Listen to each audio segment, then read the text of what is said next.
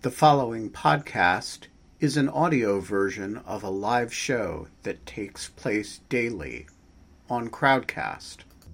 To join our live audience, visit our Crowdcast website at crowdcast.io slash in lieu of fun. That's crowdcast.io slash in lieu of fun. We are live. It is uh, Tuesday, September 26th, 8.02 p.m. And uh, this is Book Shirts, the second uh, uh, of the inaugural shows on Dog Shirt TV. And I am here with my old friend, Will Saletan, who I was trying to remember how I met. And I honestly couldn't remember. I think it probably has something to do with David Plotz, but I'm not sure. It's lost in the mists of time. Will, if you remember, um, uh, you're you have a better memory than I.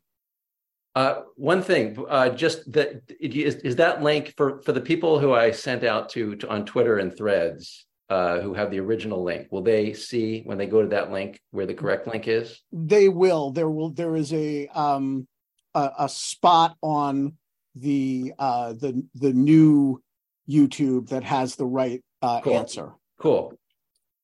Uh, okay. Uh, so where we met, I do not remember exactly either, except uh, I believe. So you were uh, an editorial writer at the Post, I believe, when I met you. Is that correct? That's almost certainly right. And I think you were, you were, well, I didn't know you before you were at Slate. So it was sometime when you were at Slate, early in your Slate life. Um, so it, it, may have been during the Slate time. It could have been before that. I was at Hotline for uh, after I was a New Republic intern. Then I finished up college. Then I was right doing freelancing. I was working for Hotline. I was writing for Mother Jones. So somewhere in there before I went to Slate, I probably met you before then. Um, and I, Amy Schwartz was at the Post, and she was. I knew her, and I'm guessing that I met you when I came to the Post to visit Amy. That's a theory. That's an interesting theory because Amy and I were very close, but that would date it pretty precisely because Amy was living in France for a while in the late 90s. Then she came back. She was in Washington when Meg Greenfield died. Uh, and then she uh, served for only a year or a couple to, a couple years after Fred Hiatt took over. So it would have been in that 2001 2002 ish era uh, that we would have actually met. So that's a long time ago. We were young then, we're old and stupid now. Uh, and you have written what I have to say is the most developed um, hit piece I have ever read on anybody. um, and so I want to break down what I think happened in the writing of this piece. And you tell me how well I've psychoanalyzed it and whether I've gotten it right. So okay. you you started off, as you say in the beginning of the piece, interested in Lindsey Graham because he is uh, so loquacious that he explains his way through his whole corruption. And you say, okay, I've got a great idea. I'm going to uh, write the ultimate piece on how somebody gets corrupted by Trump. And with Lindsey Graham, I have his own words with which to do it. And what you don't realize is just how many words this guy has. And and that he's actually explained in incredibly neurotic detail every aspect of his corruption because he feels guilty enough about it that he's um, that he's kind of talking himself through it and talking himself into it. And he doesn't have a sense of object permanence himself. And so his idea that he never occurs to him that somebody is going to take him seriously enough to go through his words over a long period of time. And you become as obsessive about it as Lindsey Graham was about explaining himself. And that is how this piece balloons from what was going to be a profile, uh, or not a profile, but a kind of, um, uh, you know, object lesson for the bulwark into a kind of pamphlet. How'd I do? Okay, not not bad. Um, you so you got two theories in there. One is the theory of what I was thinking, and the other is the theory of what he was thinking. Well, my, my, theory is a theory of what you were thinking about what he was thinking. About what he was thinking. Okay. So uh, I'll here I'll give you the my my version of it, and you can see how well it corresponds. Um, originally, this started at Slate when I was at Slate until the end of 2021, beginning of 2022, um, and I had been I had been thinking for a couple of years during the Trump administration about about um, what I think I called it the collaborators. So it wasn't going to be one person. It was going to be Paul Ryan and Marco Rubio and you know all these other guys. Nikki Haley was one of them, and Lindsey Graham was one of them. And I was going to try to write about all of them. And that quickly, I quickly realized that was just not going to be possible. Just too many people. Uh, too, it's too diffuse a story. Now, I believe eventually when people write histories of the Trump years. Some of them have been written about Trump himself, but there will be stories about about the collaborators, and Lindsey Graham will be just one of them. Um, and that will cap those those histories will capture a lot of what I didn't capture. Um, so, who do you think are the other when you think of like Lindsey Graham is in some ways unique because he starts out as a full throated bulwark type critic. Um, who are the other people who you you think of as in Lindsey Graham's league as collaborators? I have to remember there were about a dozen who I looked at as could be included in the group, or then I could, could look at them individually. Haley was actually the one who I at the time I was trying to choose one. She was the next best thing. Um, I was I was listening to some of her speeches, some of her interviews, and there were a few problems. She she just wasn't nearly as prolific as Graham was, um, but she and she's they're all different, right? I mean, Haley as a particularly what's a what's a nice word, Ben, for smarmy? Um, she's a, a, particularly sort of bless your heart kind of Southern um, flavor. It's different from Graham's. Graham is, as you point, he, he's more of a lawyer. He's more interested in rationalizing. She's more interested in appearing to be a nice person and appearing to be good. Um, and he's more interested in making a technically careful argument. Um, so this started out as an idea at Slate, um, and nobody was particularly that interested in it at the time, and I hadn't figured out how I would do it.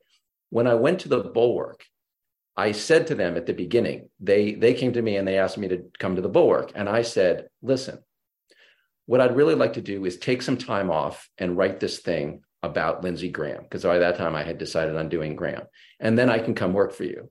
And Jonathan Last said to me, No, just come to us now and you can write it while you're here.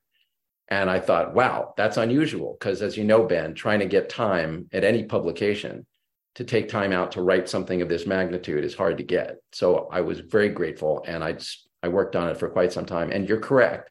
There was way more of it than I thought. And what actually happened is there were there were three versions of this. When I went to talk to Adam Keiper, the executive editor, then the managing editor of the Bulwark about this, I said, this would probably take me two months. so I was off by a factor of six. Take you two months just to read all the stuff.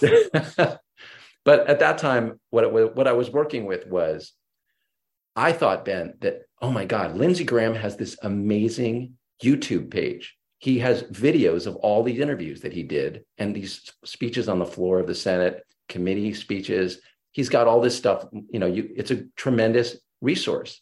I'll go through this and I'll be able to write it. So I got through that. And then then I was starting to work on it and I thought to organize it. And I thought, you know, I should go check his Facebook page because conservatives don't use Twitter a lot, but they use Facebook.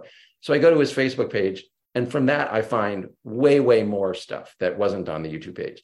And then I started writing and I got part of the way through and I said, you know, just in case I should go look at his Twitter feed. And it turns out Lindsey Graham has an amazing Twitter feed. So there were three layers of video and audio that I then, you know, put together in a massive file and then started organizing the story of Lindsey Graham.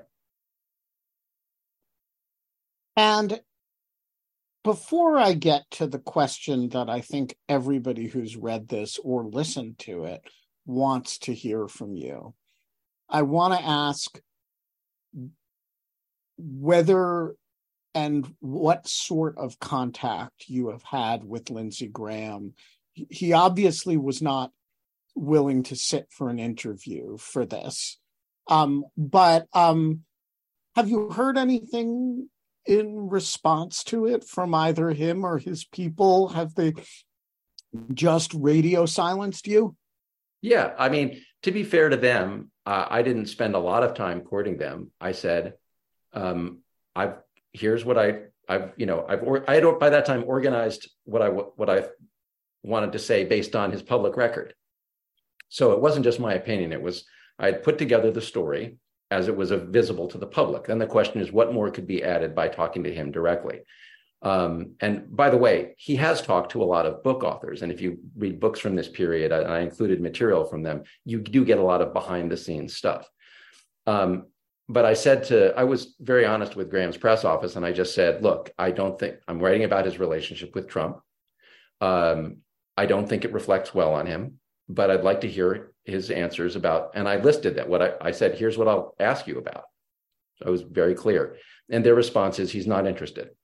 Um, he, I, I think he just doesn't want to talk about his relationship with Trump with a media organization that he not only doesn't know is on his side, but he knows is on the anti-Trump side. On the other hand, he did spend a fair bit of time with Mark Leibovich I think, like humiliating himself without seeming to realize it. And I'm curious about the disparity in the treatment. Mark Leibovich, uh, uh, as best as I, I say this in admiration. I like Mark. He humiliates people for a living.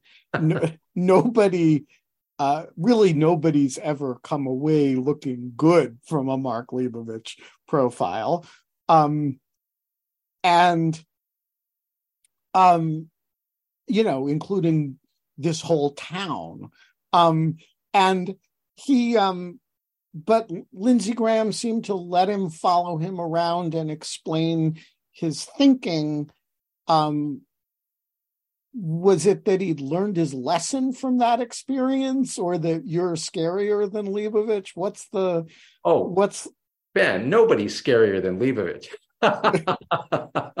no, I it, it's possible that it unfolded that way. I mean, I think Mark's strategy is different. Mark is a fantastic um, reporter of of texture um, of a scene. Of he'll he captures the person as they're speaking to him. I'm not that. I'm a researcher. So uh, Mark's approach is he he needs the subject to be to cooperate in order to write the piece. He needs to give you the feel of being up close, being with Lindsey Graham. I didn't need that. And I didn't want to need that. And what I was trying to do was I deliberately chose somebody for whom I could put together the history without needing to talk to them. And if he talks to me, that's great. And I can add to it. But I wanted to be able to tell the story from the prolific public record that Graham had left. Right. So this is the important methodological difference between you and Leibovich. Leibovich, if Lindsey Graham does not cooperate, he doesn't write the story. Right. right. There there's no story that Leibovich is going to write about Lindsey Graham unless he has the kind of access necessary to shiv him and twist. Um, on the other hand, you're going to write the story either way. You've found a body of information that is accessible and that they cannot control access to. And it's kind of secondary whether Lindsey Graham participates because he's already participated without knowing it. Right. And and and the other point I would make about that, Ben, is I wanted so anyone who's written about or investigated for a, for legal purposes, never never mind journalism, um, what somebody really did and said and thought over a period of time knows that it is more important to get contemporaneous information than it is to get a, a, a retrospective account. So what Lindsey Graham says today, uh, as he did in books about this period, about you know what went on from 2016 to 2020 is not as valuable to me as what he actually visibly said and did at the time and there are some obvious set, setting aside anything i did there are some very obvious discrepancies between his account of himself today when he speaks to reporters about what happened and and what you can find when you go back and look at the record and so i wanted to use the record and and just to be clear, Ben, I believe that in the future, people will put all this together. Um, the you know what was contemporaneous and and the and each person's retrospective accounts to the extent any of these people will talk, and we'll sort it out as best we can. So I'm not providing the definitive answer. I'm telling you what is visible from the public record. All right. So let's get to the question that I think is on the minds of consciously or subconsciously every person who has read this or listened to it, which is on a scale of one to 10, how much do you hate Lindsey Graham? that was not that was not what I thought the question was going to be. What did you what did, what did you think the question was going to be? I thought you were just going to ask the general sort of what really happened to this guy. No, know? no, no, no. We're going to get to that. Okay. But, but but one thing that I picked up, particularly from the podcast, actually, was that you are just dripping with disgust for him. And um and that that that you got into this because you thought there might be a trajectory that was understandable. And the more you heard from him the particularly at the early stage in this transition the more you just have like de- detest or or even despise in the true sense of the word. Um uh and so i just want to know scale of 1 to 10 where 10 is as jonathan last would say you'd fire him into the sun. So I, I hate to disappoint you but i don't hate him. I just don't hate him. And the reason is I, I mean i think in order to write something like this fairly and accurately look, if he were off, Donald Trump, Donald Trump is one of the worst human beings this country has ever produced, a truly awful person in every way. Lindsey Graham is not. Lindsey Graham is not that. And part of what I mean, to write a kind of this kind of story well, you you've got to even if you start out with a critical assumption about a person, which I did in this case, Lindsey Graham capitulated to Donald Trump. He did some a lot of bad things and he sank. He just sank and gave up a lot of what he believed. That's all true, but but you have to go in prepared to change what you think based on what you find. Because if you if you start setting aside stuff that you find because it doesn't fit your thesis going in, then you, I just think you lose your way. You lose your way, and you're you're of no value to anyone. You're just ranting. So, to take the simplest example, it is not true, as many people believe, that Lindsey Graham sold out completely to Donald Trump. That is just not true. That Lindsey Graham doesn't believe anything, that he didn't believe anything.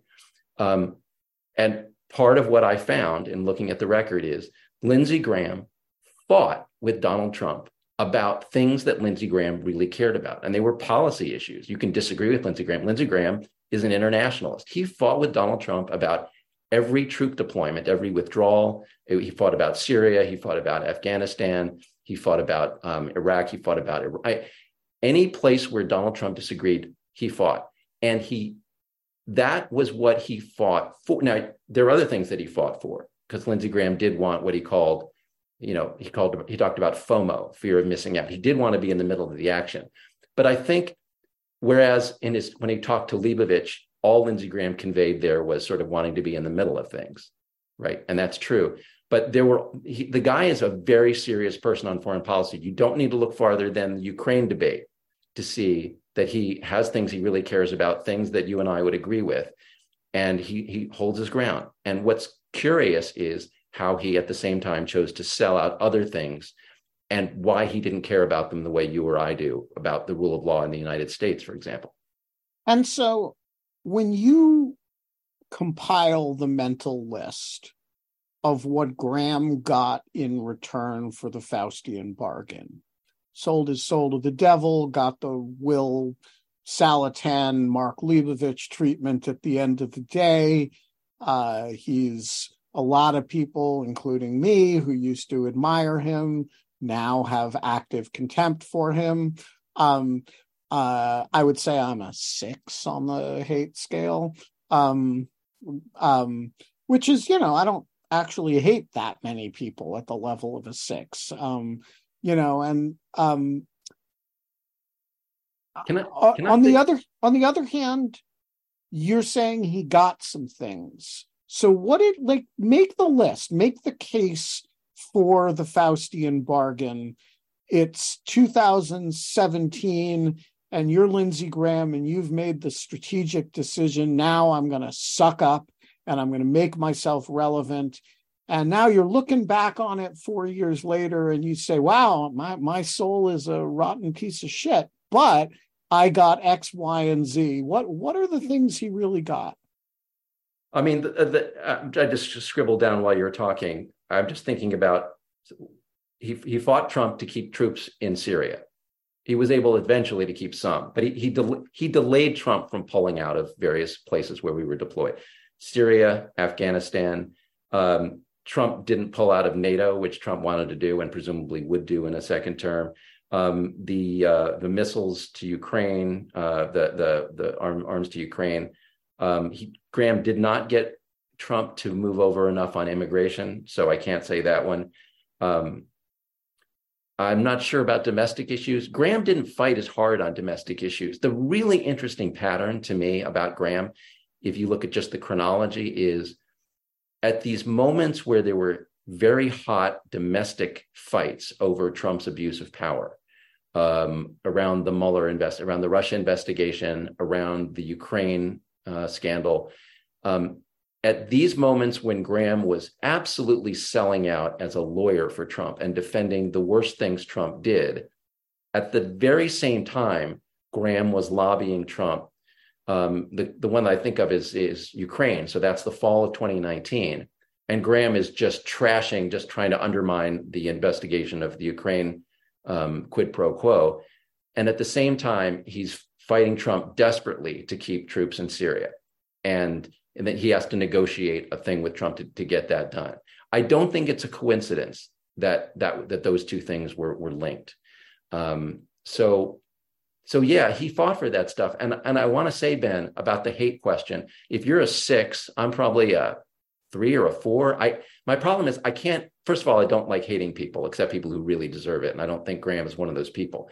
But the larger point I want to make is, if we treat this as a matter of hate worthiness, that Graham is hateful because of what he did, I think it's very easy to think only someone like Lindsey Graham would do this.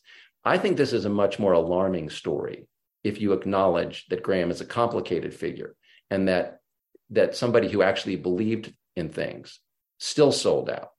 Because it's very easy to tell ourselves that only empty suits do that and that good people, normal people wouldn't do that. But the history of, of authoritarianism and totalitarianism is full of people selling out who you wouldn't think would do so. And I think he's one of them. So that's fair enough. I, I, I, I, I guess the line between hatred and contempt is a tricky one. Right. And, um, and I certainly think he is a figure worthy of great contempt, uh, especially because he set up, you know, I feel differently about him than I do about the many Trump defenders in um, in the Senate who, you know, you kind of feel like they know better, but they don't have a track record of establishing that they know better. And the thing that makes Lindsey Graham distinctive is that he spent 2016 or at least the first half of it, really establishing that he knows better.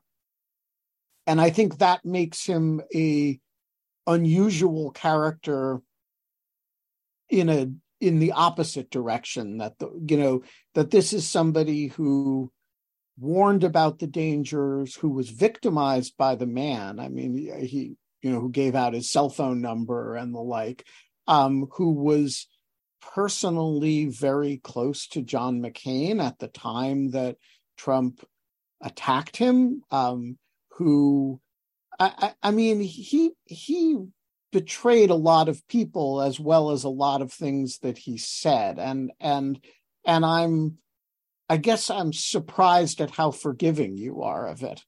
Well, it is Yom Kippur, right? So I'll be, but but but but no, I I don't want to overstate this my sympathy here for Lindsey Graham. I I just wanted to uh, contra- I just wanted to say he did believe in things, and it's that's an important part of the story. But I, I think you're drawing a very useful distinction between hatred and contempt. So on the contempt scale, there are moments in the story when when I came across them, I was revolted.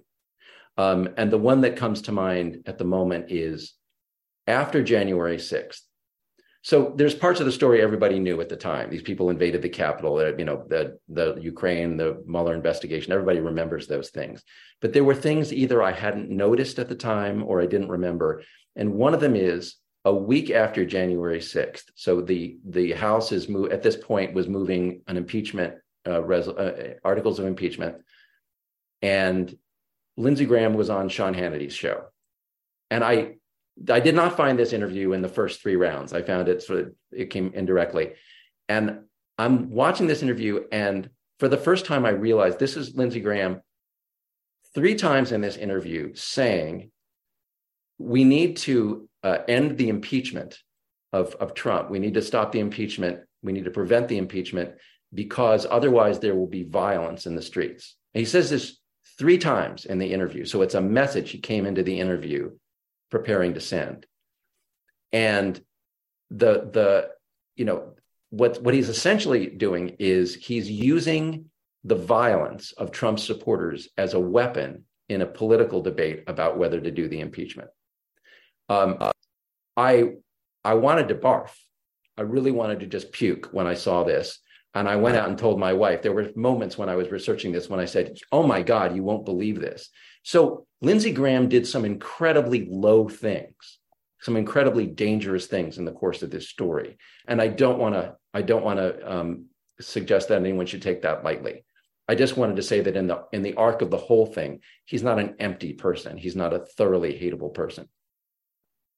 All right. Um, with that redemptive uh, uh, uh, let's talk about the importance of the story for a minute. Um, one way to look at this story is as the essentially a character tale about an individual. But if you look at it that way, it's actually not that interesting because what happened to Lindsey Graham you know, I don't know what happened to John Thune, you know, right? Which if if you what happened to, you know, Tammy Baldwin, the the lives of a senator doesn't amount to a hill of beans in this crazy world. Um, uh, the only reason the story matters is as a as a as a tale about how good people or not bad people or people with reasonable insight succumb to authoritarianism, which is how you set it up. And I'm interested in your sense of um, what the big takeaway lesson is. So if you say, um, all right, like Lindsey Graham succumbed, we all have this uh, we have this portrait of it. What is the story it tells us about what Anne Applebaum would call the seductive lure of authoritarianism? Well, okay, so at the end of in, in the text version, I did an epilogue and I actually wrote 20 lessons of the story. And so some of what I might say here are just are in I would encourage people to go to the corruption of Lindsey Graham text version and just go to the epilogue and and those are the general lessons the the overarching point i guess i would make is that this was a slow process and it's important to debunk this very popular notion uh, among the resistance types that lindsey graham uh, went on a golf outing with Donald Trump in 2017, and Trump revealed some compromise that he had on Graham. The, the, let's be clear what this is. There's the, the theory is Lindsey Graham is gay and that Trump had some dirt on Lindsey's sex life. And as a result of this, Lindsey, quote, did a 180 and, and became a Trumper.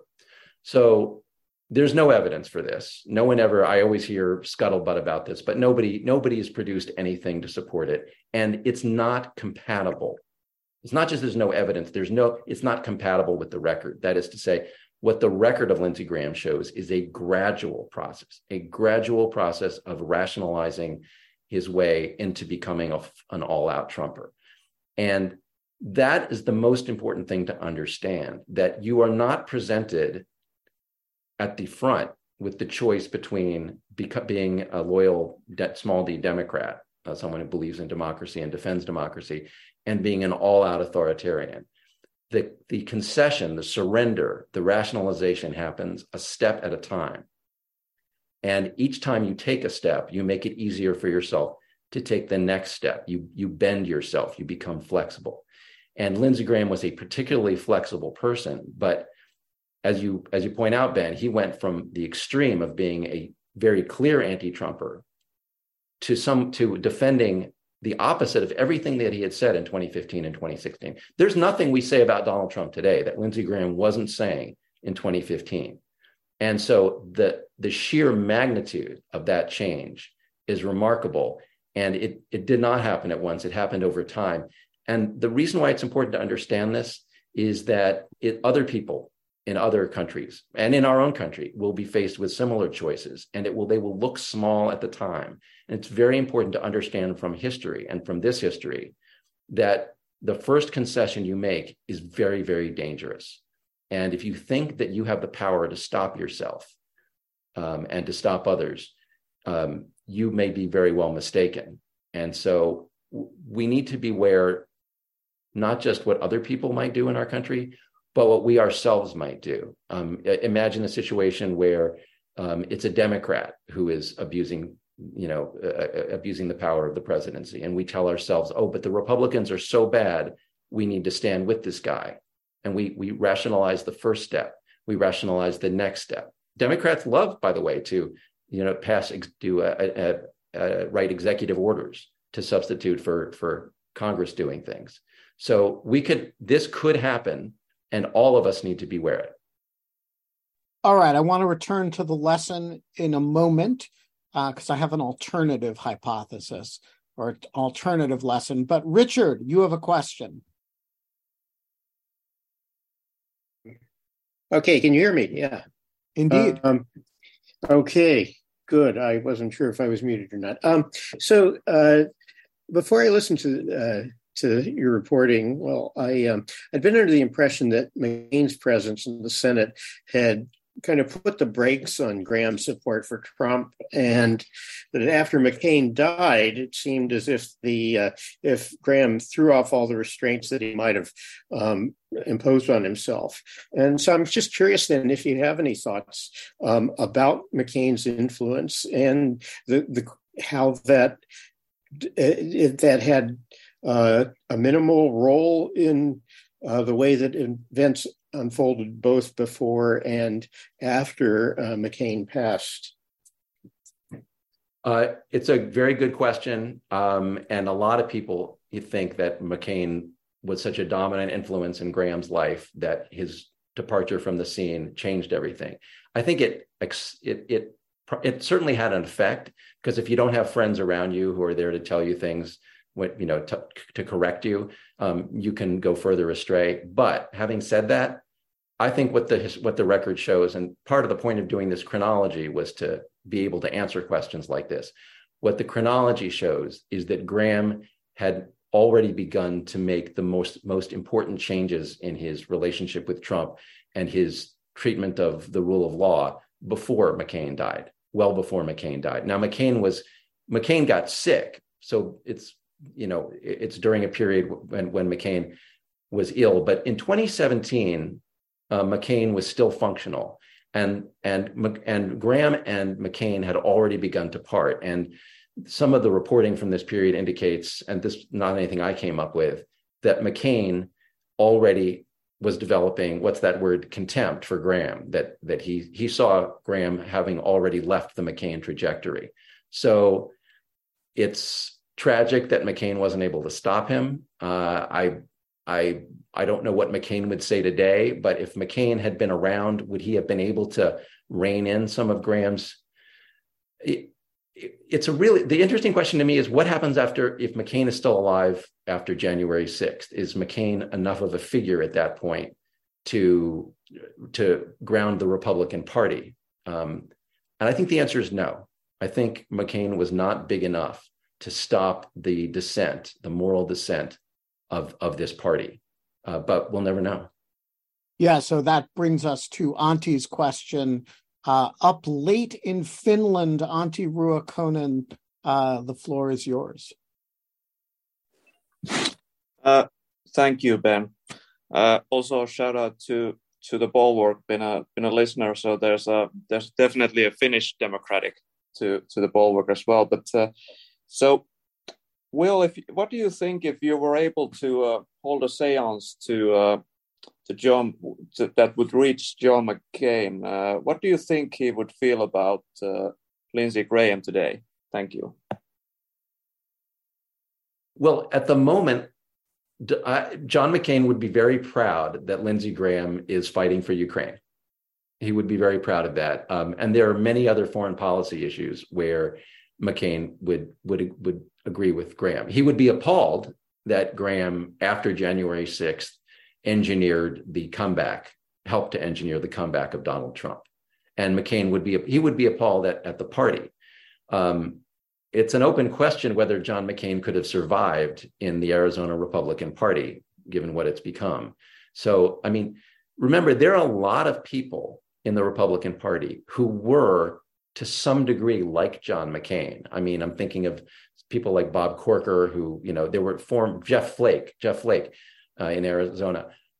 These guys all retired or they left the party. Um, they they recognized that they could not survive in what the Republican Party has become. So I think their feeling would be more about the party as a whole than about than about Graham, especially when you see today other Republicans selling out a lot more than Graham has sold out on policy. When you see, you know, the House Republican Conference um, abandoning Ukraine, I think I think John McCain would have, you know, there was a really interesting speech that Mike Pence gave a couple of weeks ago on conservatism versus populism, by which he meant Reagan conservatism, which is on the way out, obviously, and, and Trump's version of populism. And uh, Pence enumerated some issues where the Trump party has left the Reagan party, and they were on foreign policy, they were on abortion uh, and entitlements and uh, cutting entitlements. Um, so I think McCain would be very much a defender of the Reagan position on a lot of these issues, and he would be sad at what the Republican Party has become. Really interesting question. Could John McCain, if he were healthy, I mean, he was too old at this point, but if he were a healthy younger man, a, a guy of that character, could he have left the party and taken a lot of people with him and, and formed something else that would actually be viable? Interesting question. So I want to explore some alternative uh, lessons of the Lindsey Graham story. Um, none to none of which I am committed, but um, I there were things that came up for me as I read read this. So one is that the disparity that you identify between his you know, when he demands his wages of sin, they are all foreign policy internationalism issues. None of them are domestic rule of law issues. He doesn't actually seem to care about the domestic rule of law. Um, he cares a great deal about whether there are a few thousand US troops in Syria. Um, and I look at that as a that's a very peculiar choice in in my view and um, he's the chairman of the judiciary committee at the time he's um, he's a uh, he's a military ju- Air Force judge at at at times. Uh, this is a guy whose basic orientation is, um, uh, I guess he's he's a foreign policy guy, but he's you know he came up as a politician through the Clinton impeachment being a as a member of the House Judiciary Committee, his involvement in these issues is old, and yet he's very willing to sell this stuff out in exchange for a mo- set of modest crumbs of internationalism from a politician like Trump, who deeply does not believe the things that he believes as a general orienting point in foreign policy. And I want to give a less charitable psychoanalysis of this than you do, which is that Lindsey Graham knows you cannot ask the tyrant as your wages of sin for his core. Um, you can't say, okay, I'll pledge, you know, bayat to you, uh, Donald Trump, but in exchange, you have to be a a good citizen who believes in the rule of law and who will not misuse the power of the presidency. But you can take stuff that in countries that he barely knows exist and say, all right, I'll give up the core, the rule of law stuff. And you, and I'll even frame the Syria stuff in a way that's palatable to you, keep the oil, you know, that stuff. Uh, but you have to give me crumbs. And I think Lindsey, the things that you think Lindsey Graham got that are substantial from Trump are actually pretty trivial. Um, they're, you know, don't squash Millie like a bug all at once. Do it in three separate uh, stomps over six months. Um, they're and what he gives up is enormous and i guess i'm i guess i want to push you on whether he um whether we're giving him whether we're we're inflating the value of the the the the take that he got in exchange for his soul. I mean we know what dorian gray got. Dorian gray got eternal youth. Lindsey graham got a little bit few more troops sticking around a little bit in Syria. So I don't disagree with you, Ben. I, I think that's true, but your point is really about so you and I agree about this. What Graham surrendered was not worth what he got. Um, and to me, that is a moral criticism. That is, he didn't. Wait, but but I'm saying something more than that. I'm saying he didn't get jack shit he got he got minor influence around the edges of of of a betrayal of his general foreign policy views. Trump ran as a not an internationalist. He governed as he slapped tariffs on, you know, he tr- almost pulled out of NATO. Graham got got little bits of of stuff around the edges of a fundamental reorientation of the Republican Party away from his position. Well, it sort of depends that that last point it depends on how you view the Democratic Party. Now, I think the Democratic Party has proved to be robustly internationalist, and that's you know in in Ukraine. So um, I, I, think Graham got that wrong, but Graham fundamentally agreed with the Trump position on Iran, for example, not the not the Obama or Biden position. Um, and there were lots of other issues where he agreed more with Trump, although Trump was relatively speaking an isolationist in the Republican Party, than with the Democrats. And Graham rationalized that Trump was just better than the Democrats, even if Trump was flawed on all of these issues. Now, so I don't think you're saying it's a nothing. You're just saying it's very little it's very little compared to what he gave away. I don't disagree with you. I think you're exactly right about that. And I think that will be the judgment of history. I hope that will be the judgment of history because there's always a version of the future in which you and I end up getting trampled. Yeah, by- we lose. We're the, yeah. the Mensheviks. Yeah, but but in my you know optimistic view of the future, uh, it is it, it that is what you're saying becomes the understood one of the understood conclusions about this that this senator and and many other republicans in the name of extracting relatively small concessions from trump uh, enabled a you know a far greater abuse of power and a far greater danger to this country. And i'm assuming we survive that. If we don't you know all bets are off. But uh, what graham gave away to me the fact that what Graham got were relatively small numbers of troops in a few places extended for a period of time, right? Not, not major things, underscores how little he in practice valued what he gave away. And what he gave away was our country. Um, so you speak you spoke before about hatred and contempt. I don't know how to describe this. It, is it hatred? Is it contempt? what Lindsey Graham sold out was profoundly treacherous.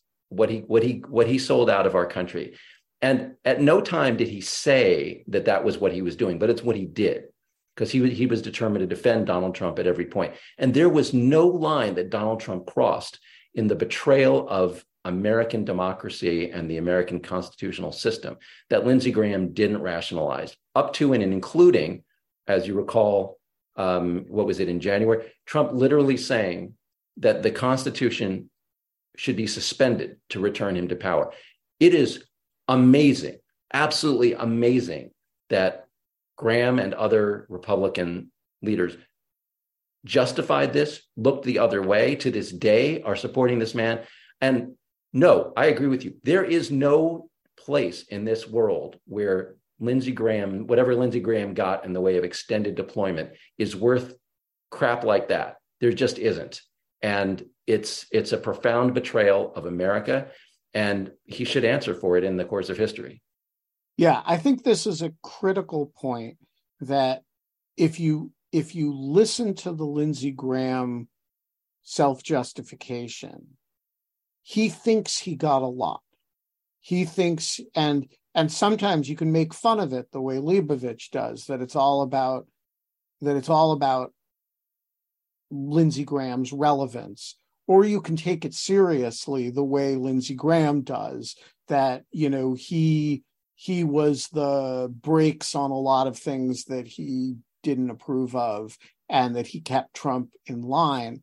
But what's striking to me about it is how little he got not how you know particularly relative to what he gave up.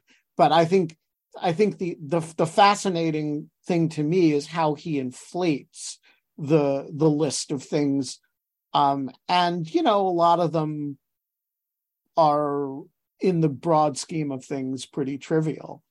I want to raise with you another psychological explanation for graham's trajectory which is the discomfort he felt about being outside of the embrace of his party. And this, I'm going to add a little McCain psychoanalysis to this for argument purposes. But it seems to me Lindsey Graham really enjoyed being a renegade, but not being a solo renegade. And so when he had McCain, who was the lead renegade, he would be the loyal party member who was a maverick with McCain. And then he kind of takes that into the 2016 campaign and he's the maverick truth speaker who will tell the truth about Donald Trump. But since the whole party, at least the party elites, all hated Trump, he was actually not far from the center of gravity of his party. He was just loud about it.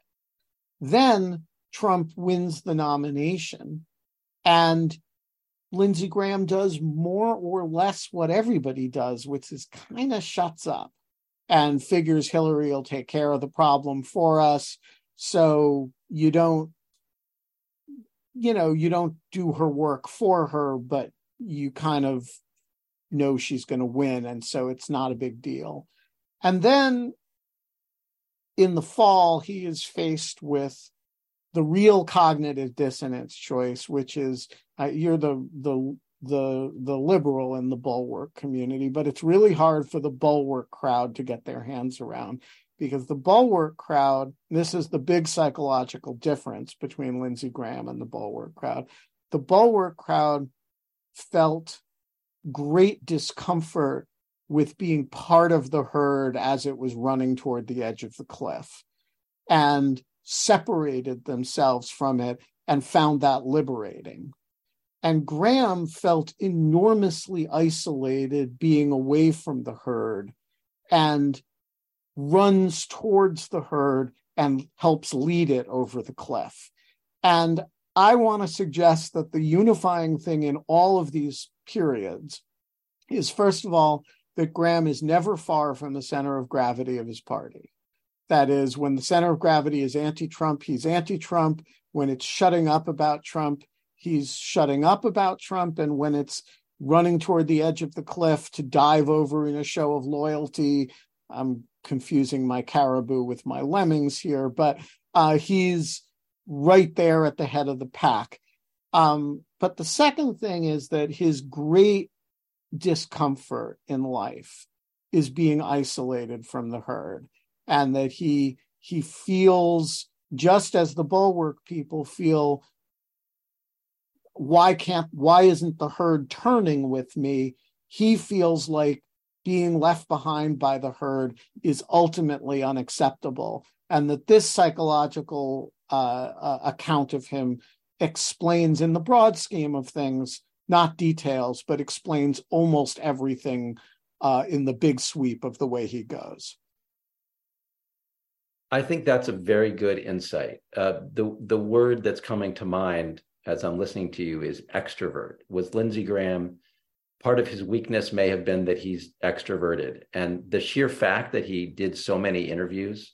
Um, it it seems like Lindsey Graham needs to be around other people and needs the validation of other people in a way that some of my bulwark colleagues don't and other republicans didn't.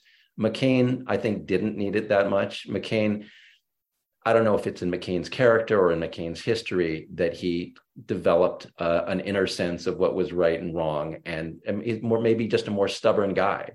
Um, but graham clearly depended on emotionally on on being in the middle of things. He always wanted to. There's a great interview, Ben.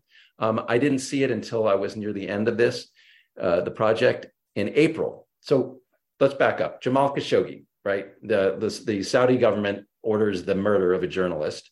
They kill him gruesomely. They cover it up. The CIA says they did it. Uh, Trump says they didn't. Lindsey Graham breaks with the Saudis. Lindsey Graham says, I'm done with MBS with the the Crown Prince, right? I'm never going to have to talk to these people again until they get rid of this guy. They don't. MBS stays in power. He becomes more powerful. But That's 2018. Five years later, the Saudis, you know, uh, bought a bunch of Boeing's, 37 billion dollars worth of Boeing's uh, arms. Uh, Lin- Lindsey Graham go uh, aircraft. Lindsey Graham goes over to Saudi Arabia, makes up with the Crown Prince, we're going to forget all about it. And in this, he goes, he gives an interview to Al Arabiya, a Saudi TV station channel. He says they ask him why he's making up with MBS. He says, "You spent 37 billion dollars in South Carolina, so I'm always going to say thank you." So money. But the other thing is, he says he actually says Ben FOMO, fear of missing out. He refers to that, which goes exactly to your point, which also dovetails with what Leibovich found in his reporting that Lindsey Graham does like to be in the middle of things. And Graham has has said this on other occasions. So I think your psychological theory here is true.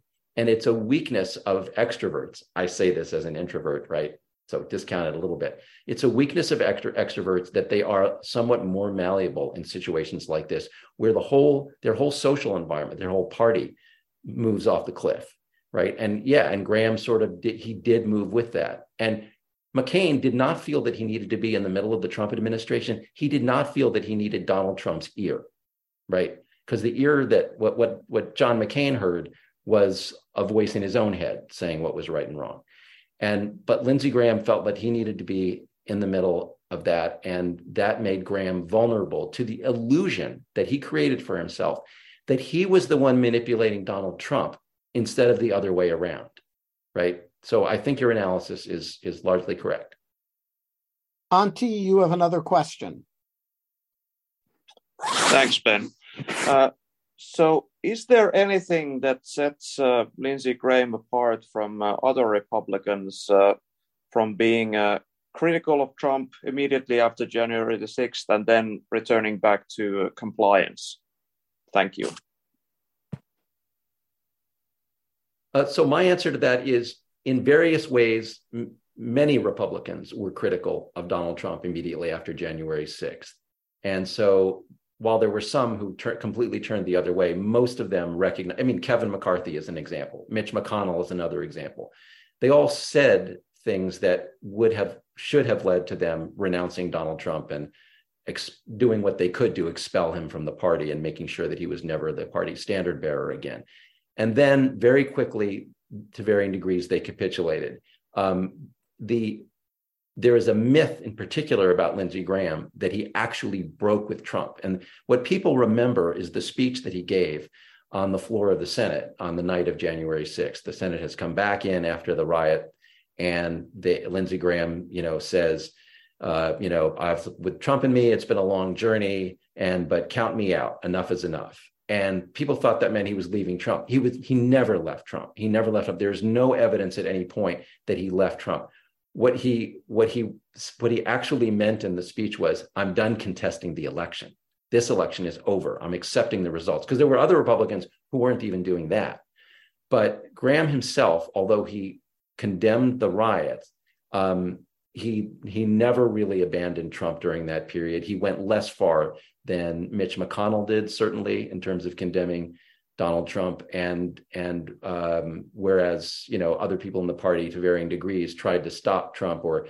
inhibit Trump returning to power, Graham was enabling him the whole time. And the, not my reporting, other people's backstage reporting during that whole period from January 6th to January 20th. Graham is working, he's going to the White House, he's working with Trump, he's trying to nurse Trump along and get him to not stage another riot. But at no point did Graham either apparently believe, he certainly never said that if Trump were to do so, that that Graham would renounce him permanently. He never did.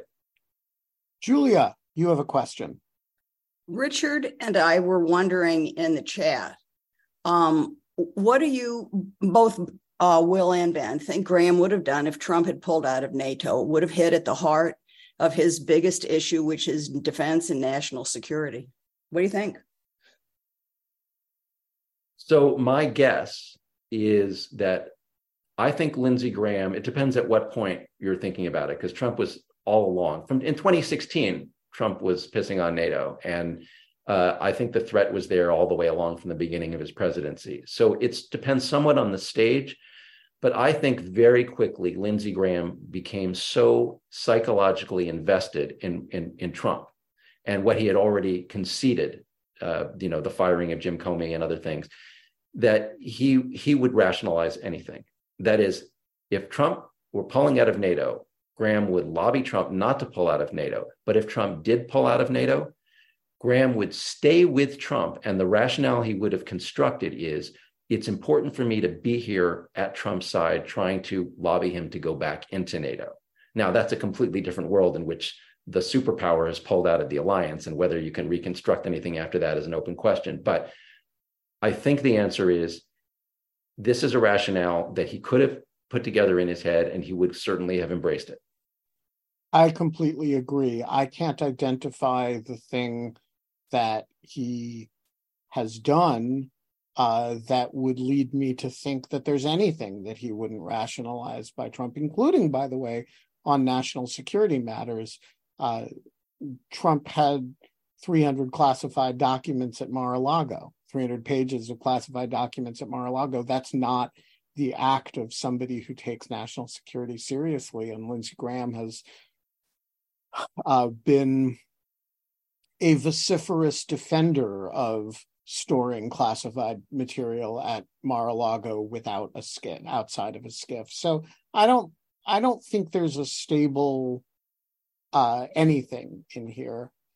Um, the, sorry, go ahead. add one thing there the the trick that Graham plays in his head to rationalize stuff like this is he does often say it is wrong to commit this particular act that Trump just did. So Trump pulls out of NATO. Graham could say, you know, we shouldn't have pulled out of NATO. We should stay in NATO. We should get back into NATO. We should rebuild NATO. But what Graham would never do is abandon Trump, the man. He would say, well, he went too far. He did this thing I disagree with. And he did this often, by the way, with some betrayals of, of the constitutional system. But as long as you're committed to the man and the man knows you're committed to him, right, you're not actually effective because he just keeps going. All right. So I want to talk about one of the themes that you identify that Graham really uses that I had never noticed uh, until I read your book, um, which is Graham's sense that all his prior criticisms are mooted by the fact that Trump beat him and won. And this is supposed to give a kind of democratic gloss to the, you know, I, yeah, I called him a bigot. I said all kinds of things, but he beat me. Um, and I'm, I've gone back and forth about this because Lindsey Graham is not a stupid man. And this is a deeply stupid argument. Um, and I mean, yeah, I mean, you know, lots of people beat lots of people. That doesn't change what's true.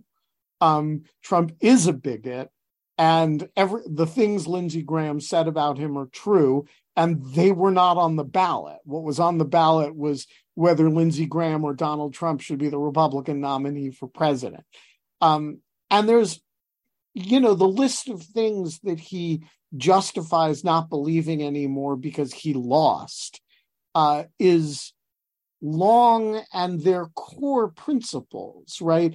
And by the way he doesn't he doesn't take the position that now he doesn't criticize Joe Biden because Joe Biden beat Trump right? So there's there's a highly selective application of this principle that on the one hand I say um he can't possibly take believe this it's just a talking point that he's using to rationalize sucking up to power.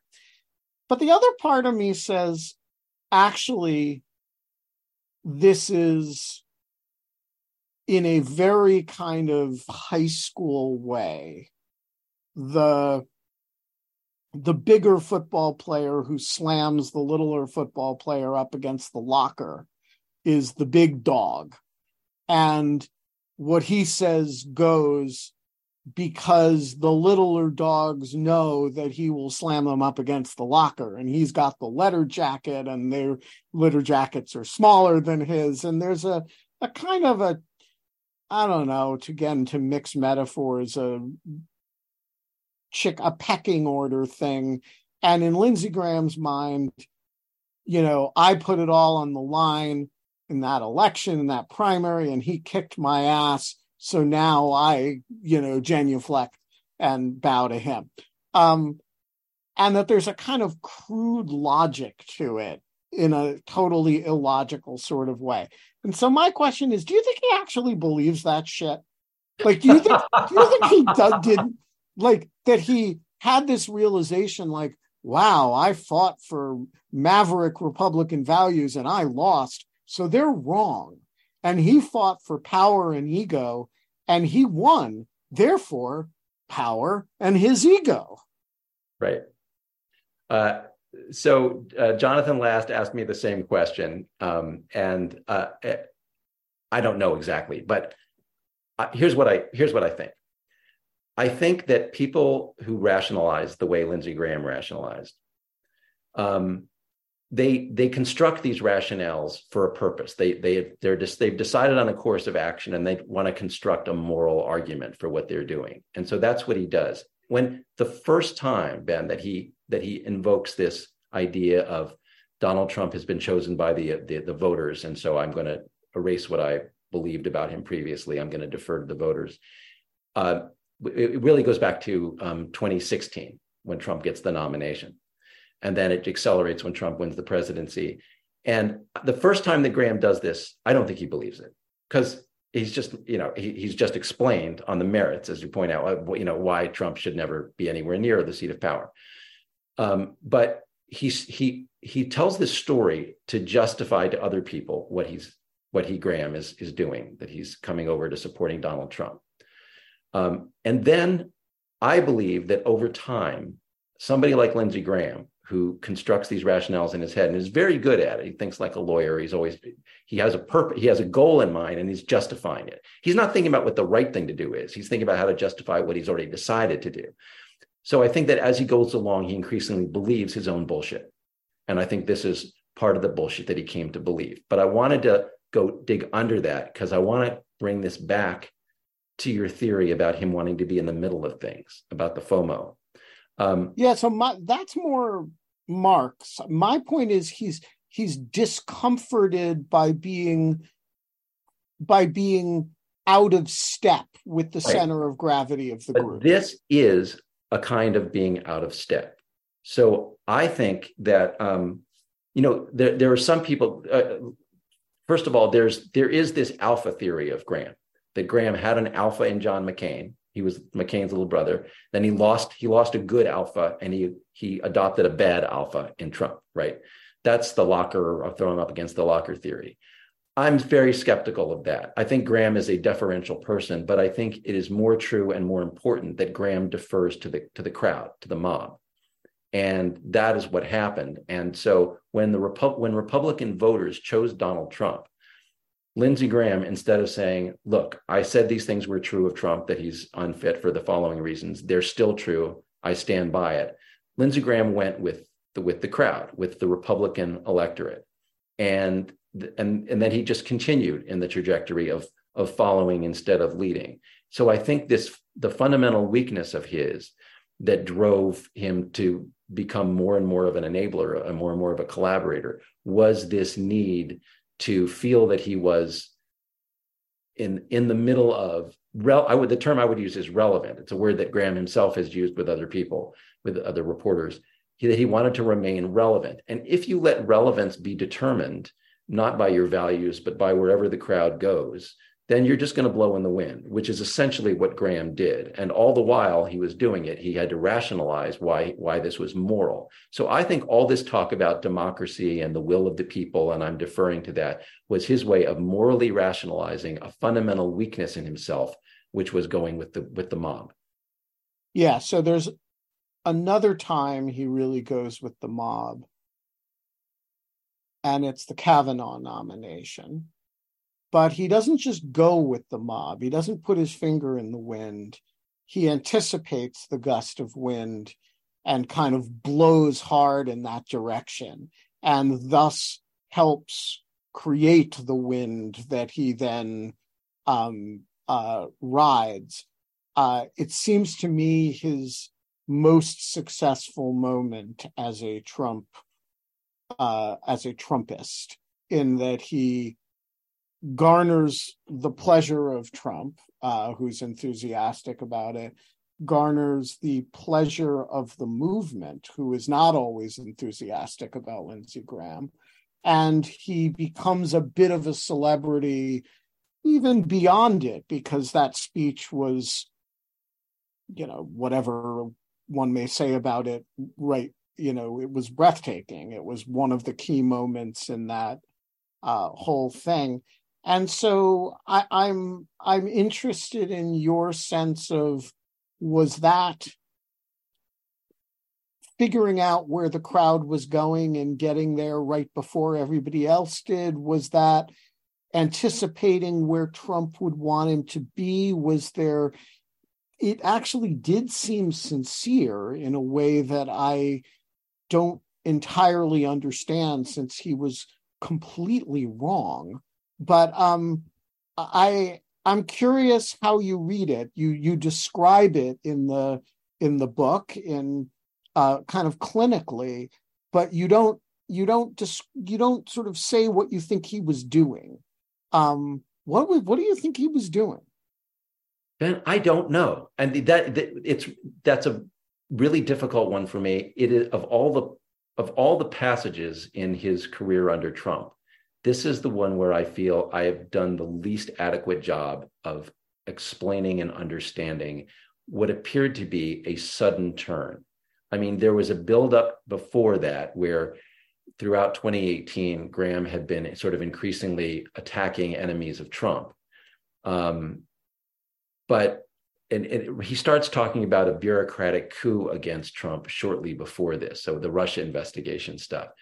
But the turn on Kavanaugh is remarkable. And if you watch the hearing where Graham erupts in this speech, Durbin and other guys are sitting around Trump, all these senators, they're shocked. They're, they've never seen Graham talk this way. I mean, he's he's practically spitting. He's so angry. Um, I can't. Uh, the simplest explanation is that Graham was genuinely furious genuinely furious about the way that Kavanaugh was treated, and specifically about he felt that the Kavanaugh was sandbagged.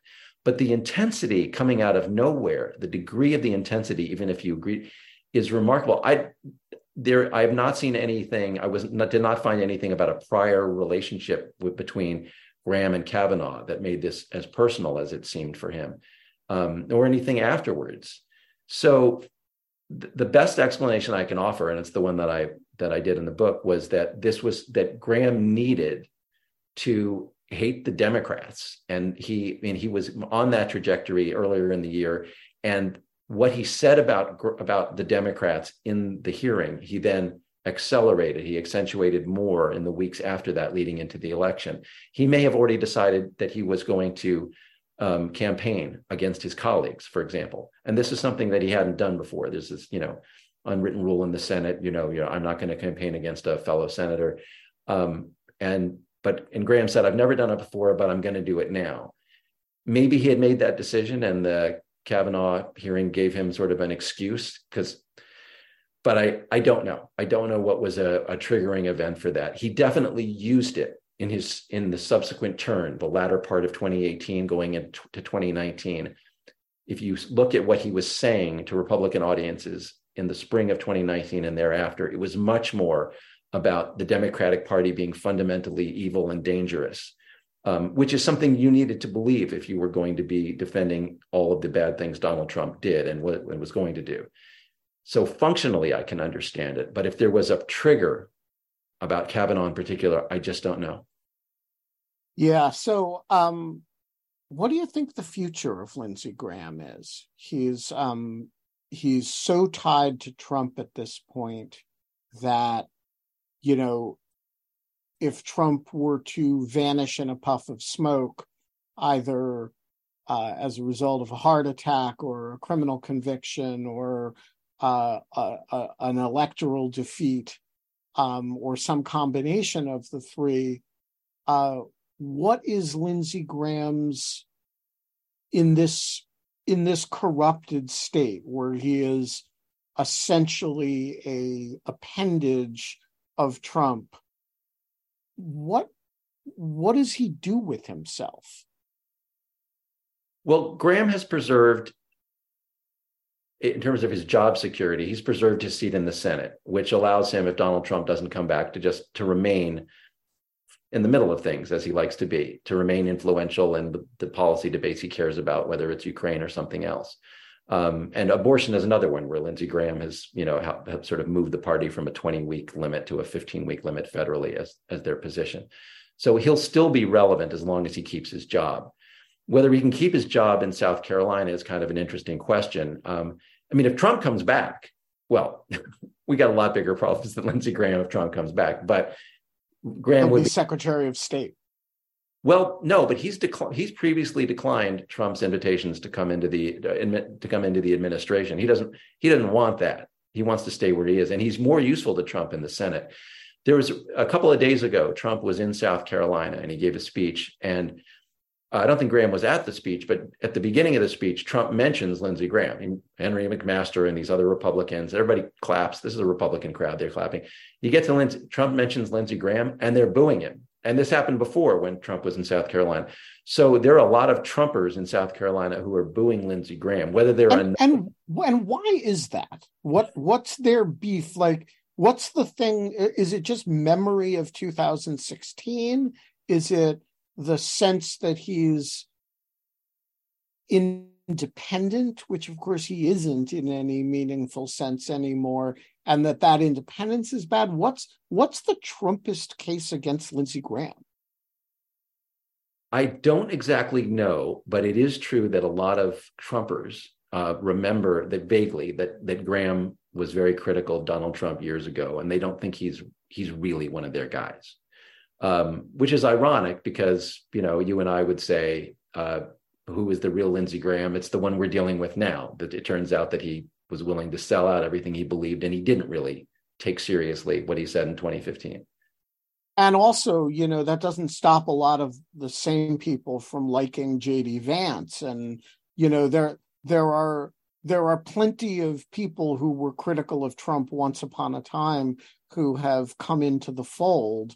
Um uh you know who don't seem to have the lindsey graham problem. But for some reason people yell at him in airports and uh and there's a there's a sense that Lindsey, I mean, I don't mean to defend him. If people don't like Lindsey Graham, that's fine with me. But I, I do think it's odd that of all the Republican senators who have a who have a problem with the base for not being nice enough to Trump, that Lindsey Graham is like measures on that particular Richter scale. That you know, so let me come here to the example that you asked about there you talked about people yelling at Graham in airports. The famous scene is, I think it's January 8th, a couple of days after January 6th. What are those people yelling in the airport yelling at Lindsey Graham about? They're yelling at him because on the night of January 6th, he voted to to accept the election results, to authorize to, to and and maybe that's the unforgivable sin, Ben. I mean, this party has gone so far off the end that maybe that's an apostasy that I don't I don't remember what what JD Vance said at the time, uh, but but nobody thinks J.D. Vance doesn't have the same prominence. And I think a lot of people remember that speech. And for the same reason, a lot of folks on the left, a lot of liberals, think that Graham sold out, uh, rejected Trump on the night of January 6th. So do a lot of Trumpers. They think the same thing. And maybe Graham can't win them back. But it, it is, it's been a pattern now of, of Graham getting booed in his home state. So this goes to your question about his future. Could he be unseated in, in a primary in what would now be three years from now? I mean, I guess it could happen, but Trump seems well invested in him. Lindsey Graham's got to hope that Donald Trump lives because he needs Donald Trump's endorsement to survive that. But I think the larger point here is what the hell is Lindsey Graham's career worth? What's the point of him getting back in the Senate if he's going to be as hollow as he was during the Trump years? Yeah, so let's close on that question. Is he more hollow than the Mitch McConnells, than the uh, uh, than the nameless, faceless uh, white men, and they are all almost all white men, um, uh, who aren't as loud as he is, who many of them have no public profile at all and can get on airplanes without being recognized, you know, the Jim Risches of the world, who I wouldn't, I saw him at an event the other day and, you know, was dimly aware because he was introduced as a senator that um, oh that's senator jim risch i wouldn't have recognized him on the street. Um, you know is is he any hollower than they are or is he just louder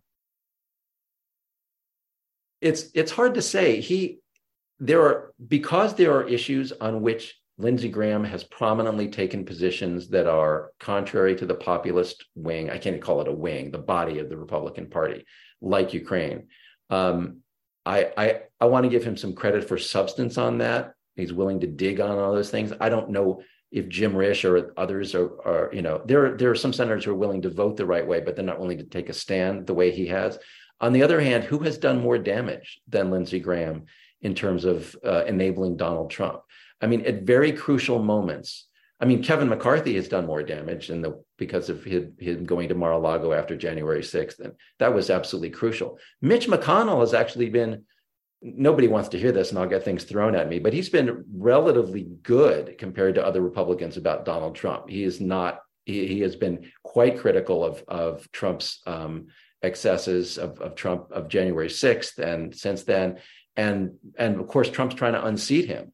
On the other hand, he's single handedly responsible for Trump's eligibility to uh, become president again.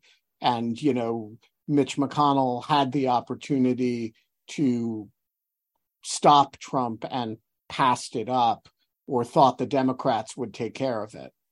Yeah, I mean, I I felt less. I felt McConnell less for saying after January. I mean, his McConnell's stated rationale for not impeaching, for not convicting Trump, was that Trump was no longer president, and under his legal theories, he didn't think that was you could impeach somebody in that situation. But in addition to that, McConnell said right around that time, shortly after the um, the conviction vote, the, the acquittal vote, McConnell said something like that he would he would still support Trump for for president if he were the nominee, and that that that's there's no excuse for that, even if you believe the legal theory. So yeah, McConnell's guilty of cowardice there. Graham did more. Graham enabled Trump's comeback.